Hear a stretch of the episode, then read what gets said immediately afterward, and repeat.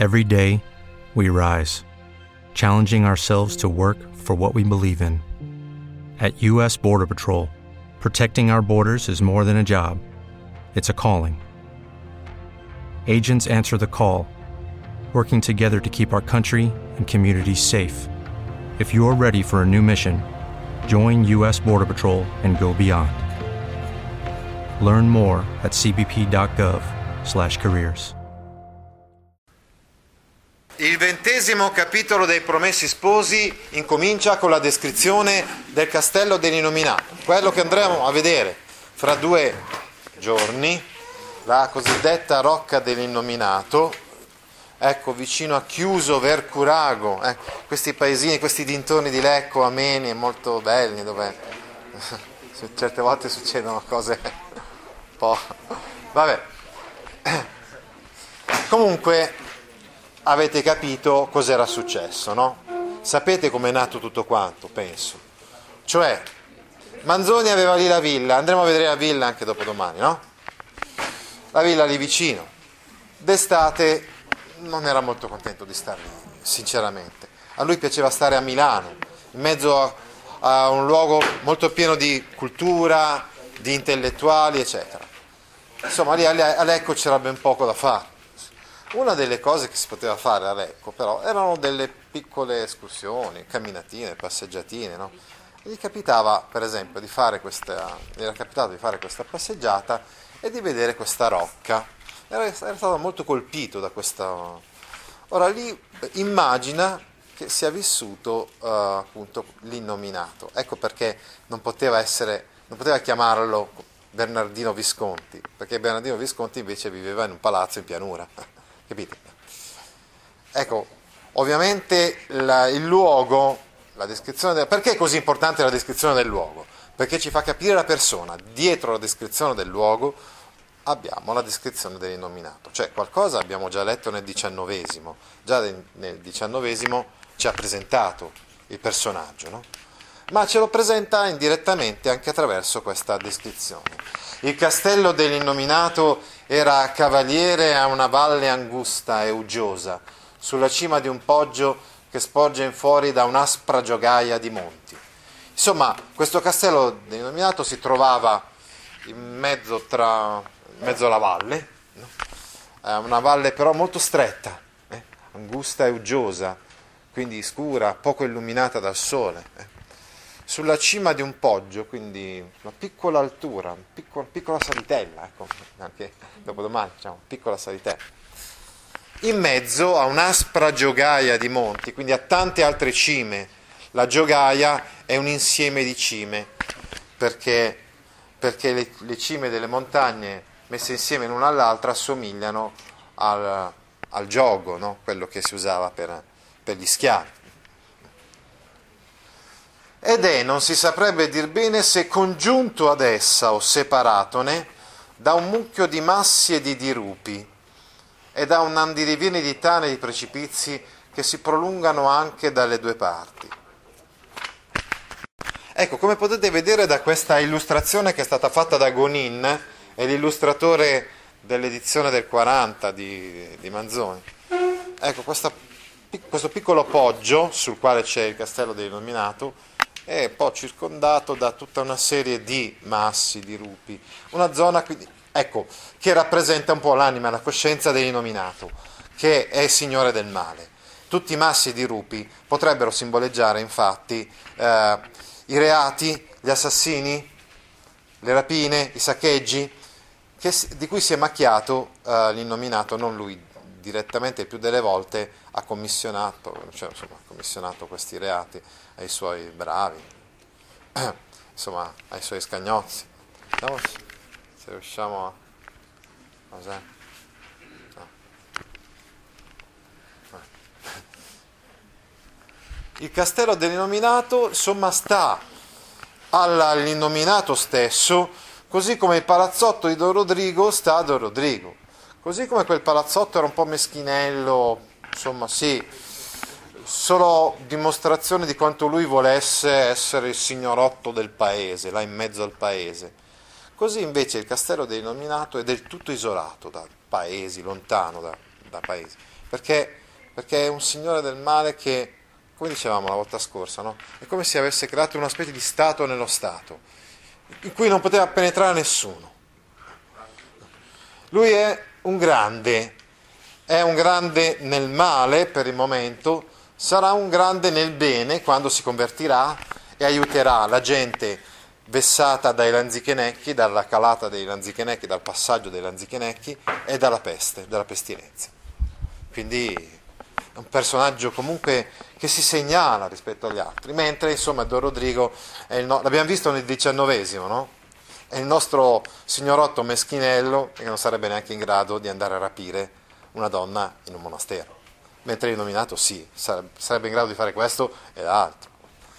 I giochi opposti che formano, per dir così, l'altra parete della valle hanno anch'essi un po' di falda coltivata. Il resto è schegge macigni, erte ripide, senza strada e nude, meno qualche cespuglio nei fessi e sui ciglioni. I fessi sono le fessure eh, e sui ciglioni. Devo dire quindi che in mezzo a delle montagne, anche queste montagne, sì, ogni tanto c'è qualche parte coltivata, ma la maggior parte della zona è caratterizzata da massi, ciglioni, sassi, eh, quindi dall'aridità. E, come vedremo anche nel resto del capitolo, l'inominato sente e percepisce questa aridità della sua vita, cioè prova un'uggia, lui dice, cioè che vuol dire un fastidio, una noia per tutto il male che ha fatto.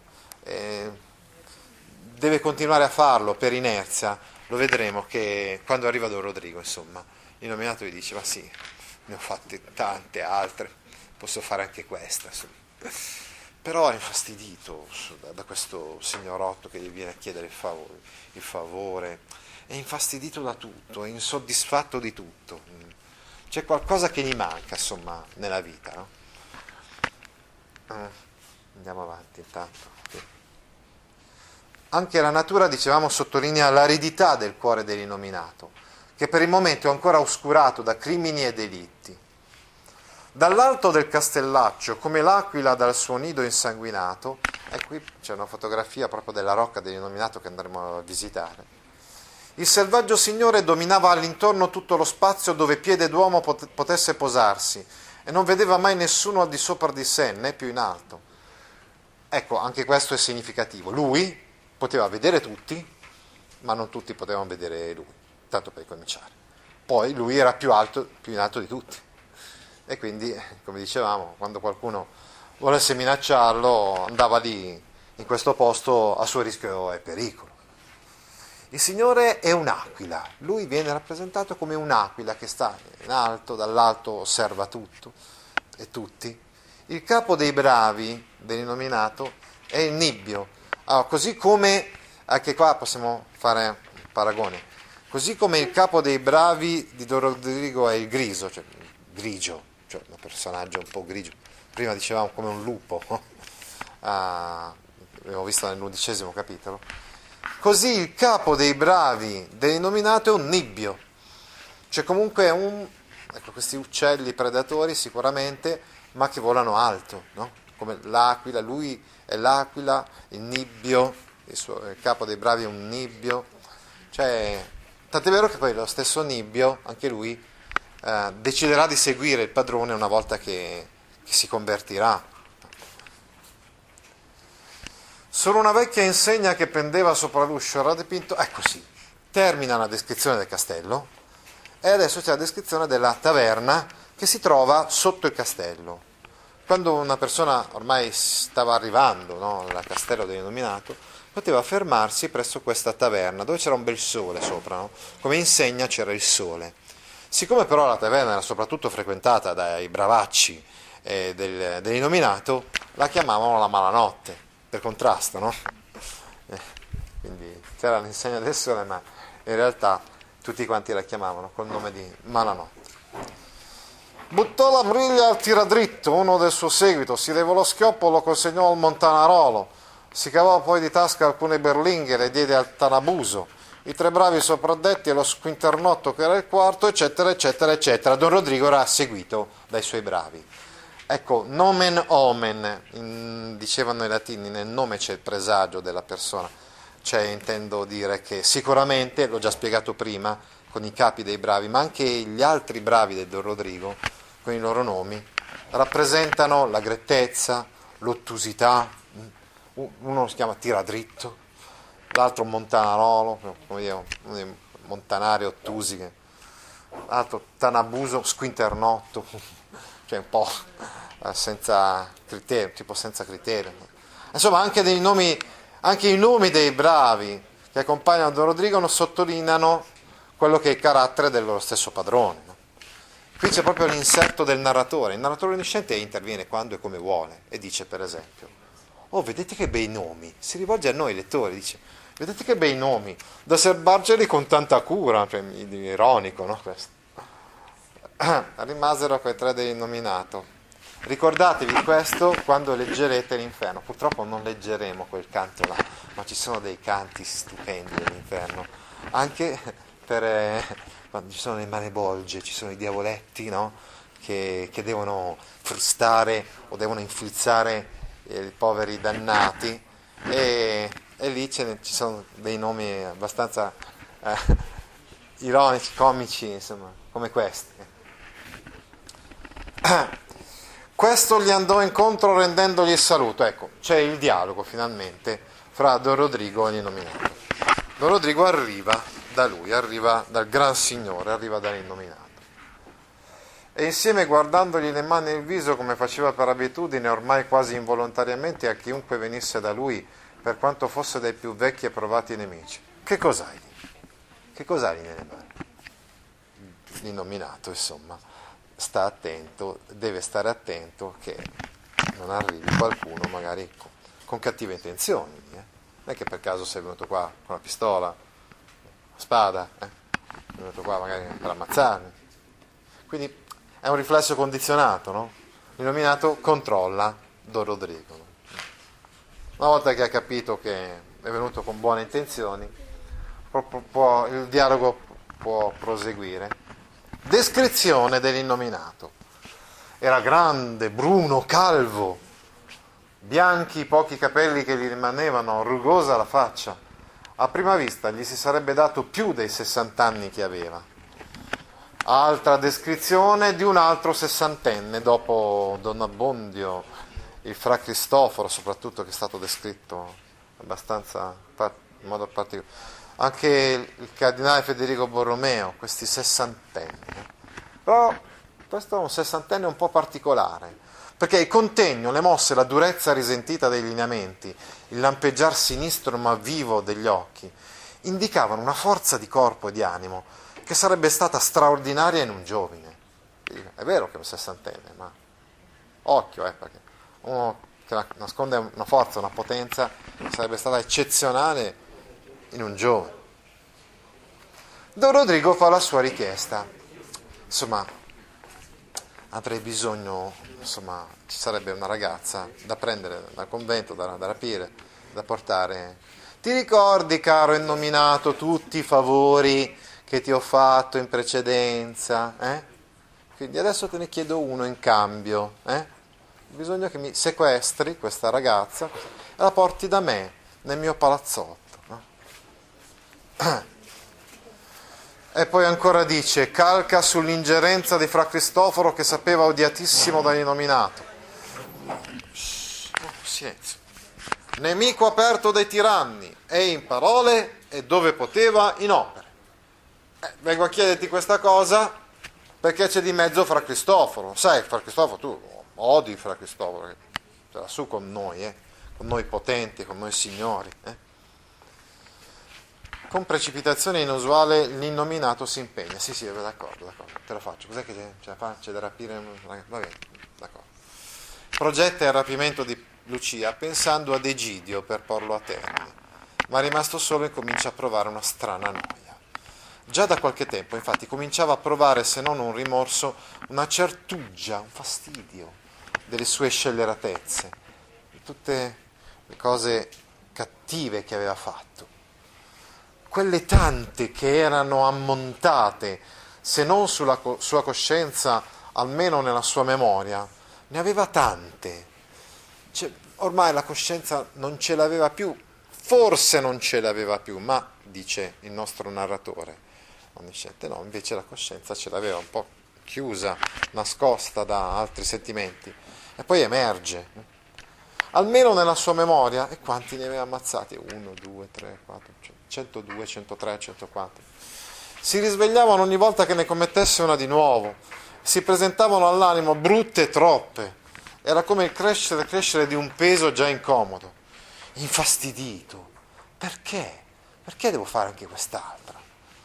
Questo è il primo segnale dell'inizio della crisi interiore del personaggio dell'innominato, questo peso, questo peso insopportabile che non si può evitare, che può solo aumentare, può opprimere sempre di più.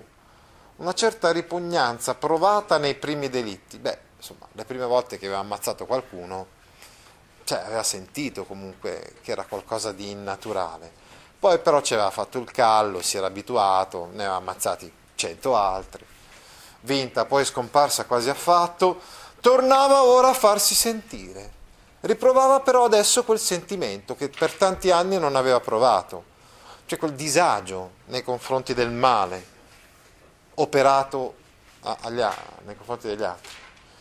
Ma in quei primi tempi l'immagine di un avvenire lungo e indeterminato e il sentimento di una vitalità vigorosa riempivano l'animo di una fiducia spensierata. Cioè, comunque quando era giovane e compiva i suoi primi assassini, pensava, beh comunque, cioè, io penso di vivere per sempre, perché quando si è giovani si crede di avere un avvenire, un futuro illimitato davanti.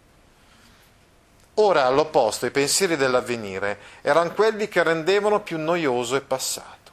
Invecchiare, morire e poi che cosa mi capiterà? Cosa succederà? Qual è la sorte dell'uomo? L'innominato si pone in questo suo rovello interiore si pone degli interrogativi esistenziali fondamentali. È questo che genera una conversione. Tra le riflessioni dell'illuminato si fa la strada del pensiero della morte, del futuro, ancora più tormentoso del rimorso della nostalgia del passato, dei tempi in cui provava gioia a infierire e non risentimento. Infatti lui aspira al ritrovamento di una pace interiore come si fa ad essere felici, lieti? Come si fa a vivere in pace? C'è qualcuno magari che ci turba, lo tolgo di mezzo? L'inominato aveva provato a togliere di mezzo tante di quelle persone, no? Però non aveva comunque trovato la pace. Questa, si sente diverso, sente, si accorge di un cambiamento rispetto al passato, questo lo rende nervoso, infastidito non comprende le, le cause, rimpiange quello che era un tempo.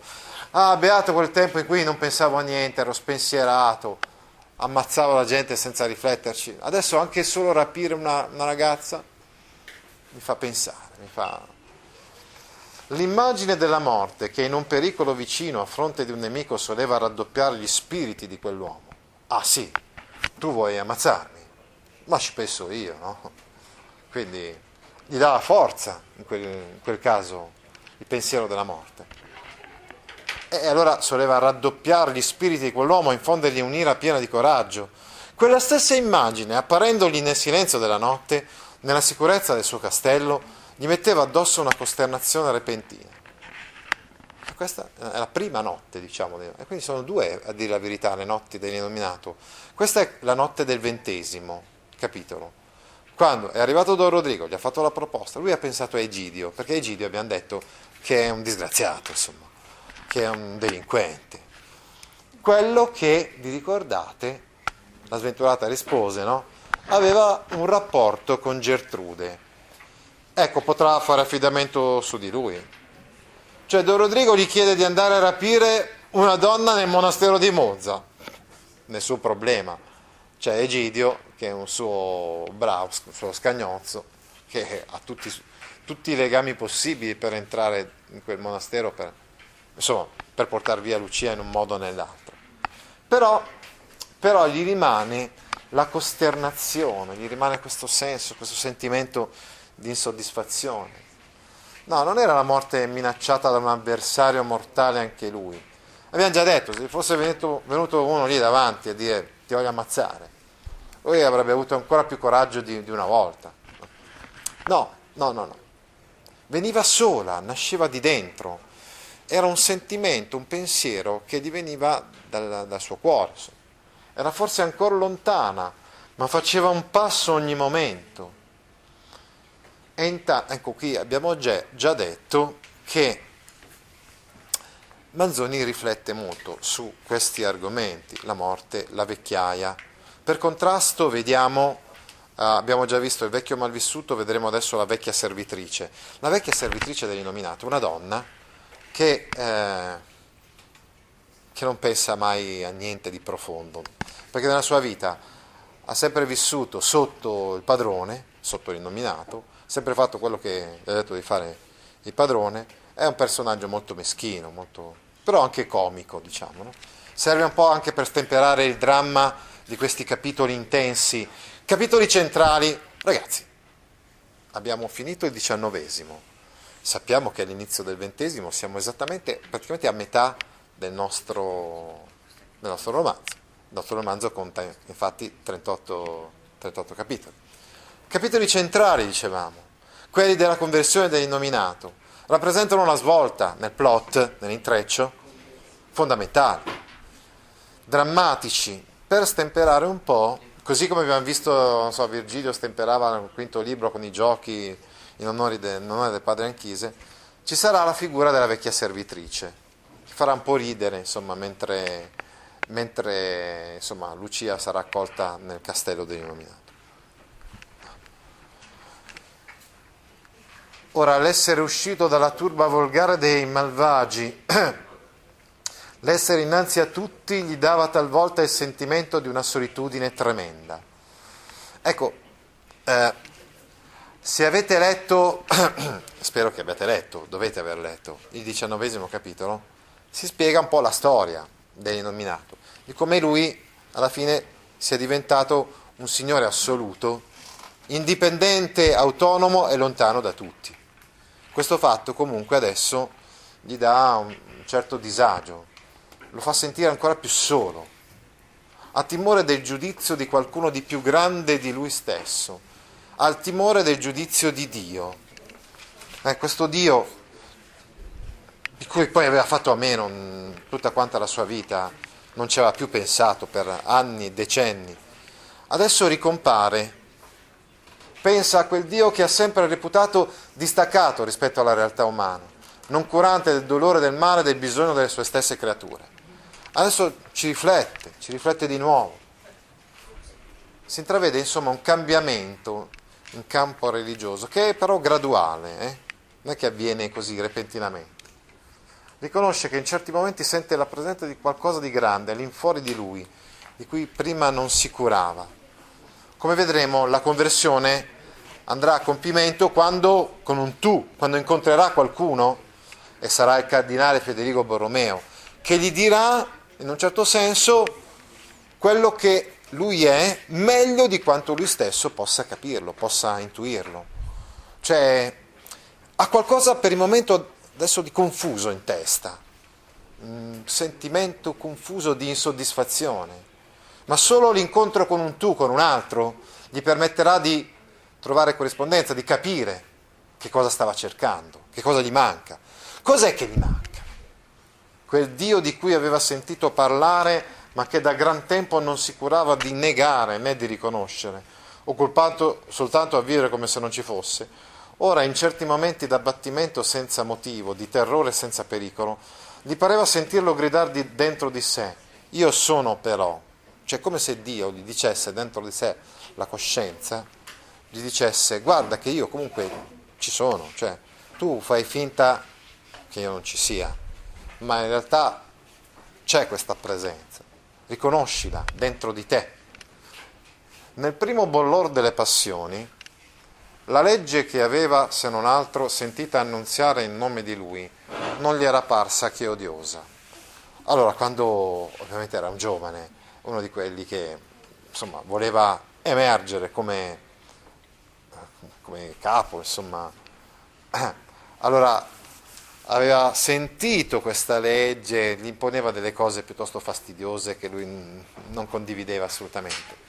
Ora, quando gli tornava d'improvviso alla mente, la mente, suo malgrado, la concepiva come una cosa che ha il suo adempimento.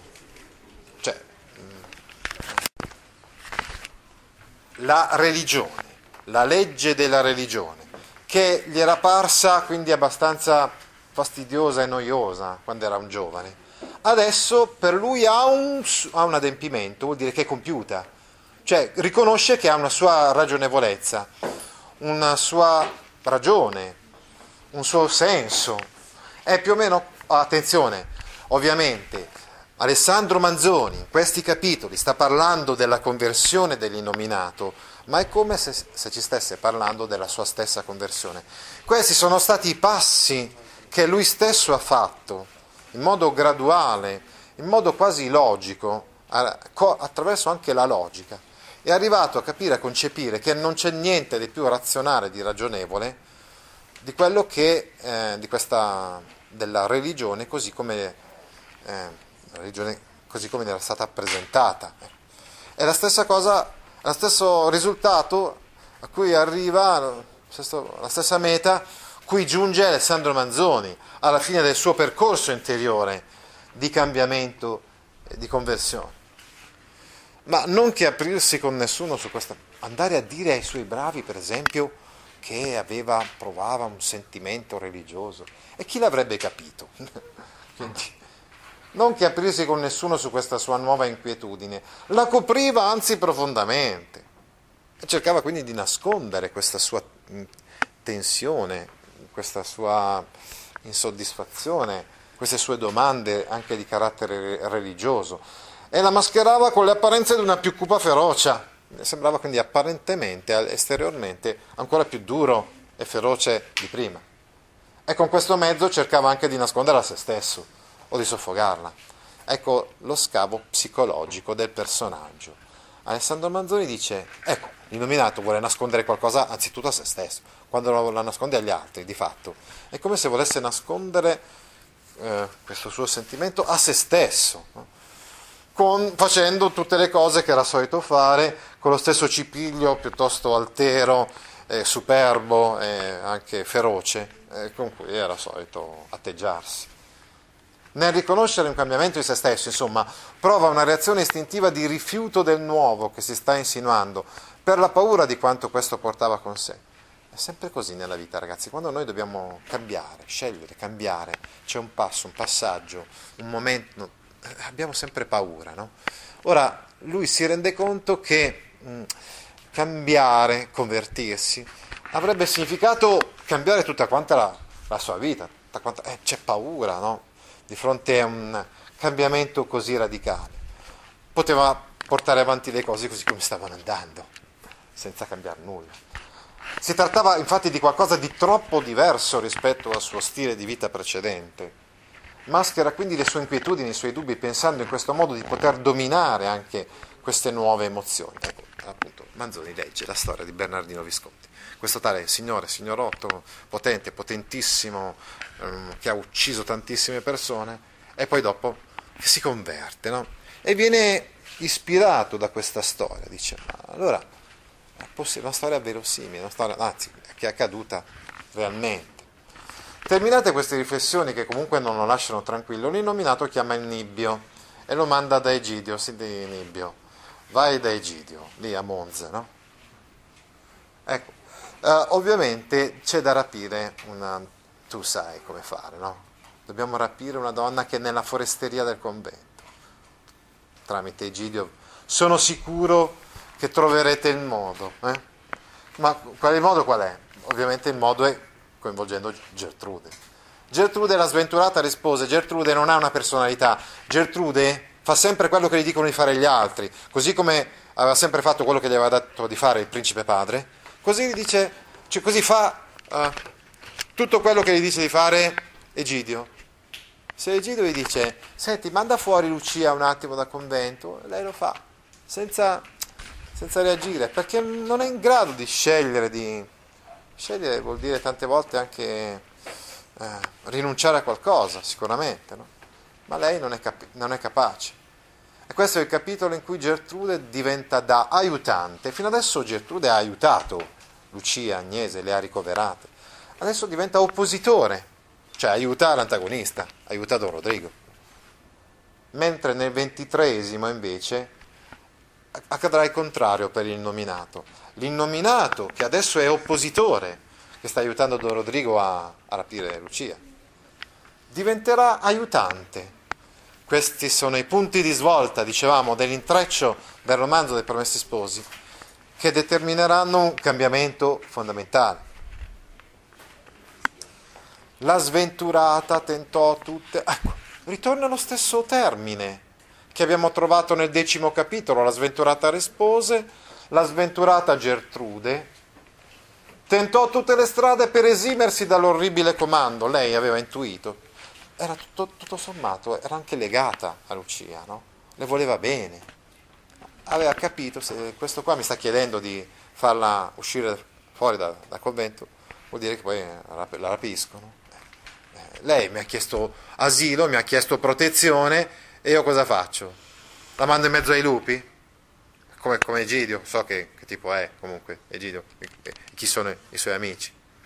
Ha un attimo di indecisione, di pentimento, non so, sì. Eh, il delitto però è un padrone rigido e inflessibile, contro cui non diviene forte se non chi se ne ribella interamente. Ecco, un'espressione quasi proverbiale che sta a indicare questo cara Gertrude, tu ormai uh, hai detto sì al delitto una volta, quando Egidio ha ammazzato la conversa, vi ricordate? Adesso non puoi più tornare indietro. Cioè bisogna ribellarsi interamente, cioè bisogna dire no, non ci sto, ma dall'inizio, per sempre.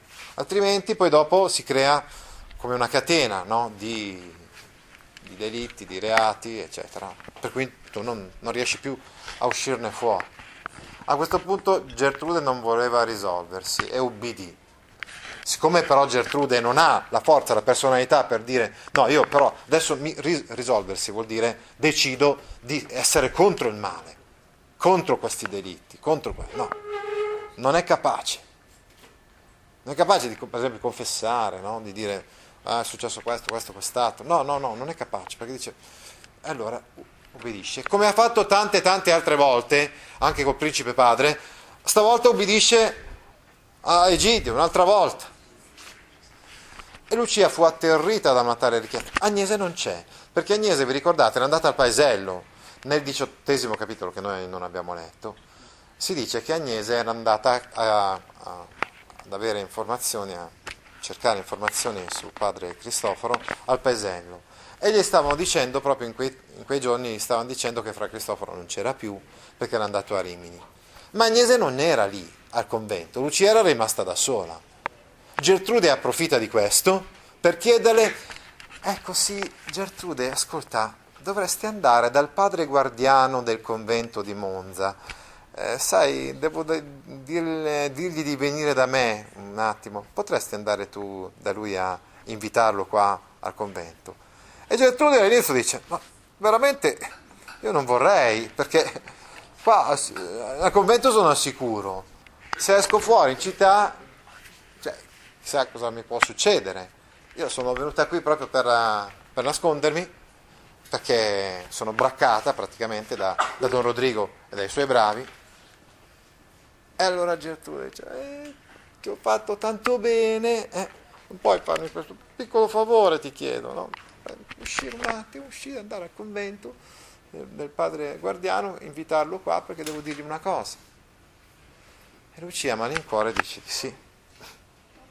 A questo punto, ovviamente, eh, ci sarà il, il, rapimento di, il, rapimento di, Lucia. Arriva eh, il nibbio, cioè eh, quando Lucia, appena Lucia esce praticamente dalla, da, dal convento, la prendono, la brancano, la mettono dentro la carrozza e la portano uh, alla volta del, del castello degli nominati.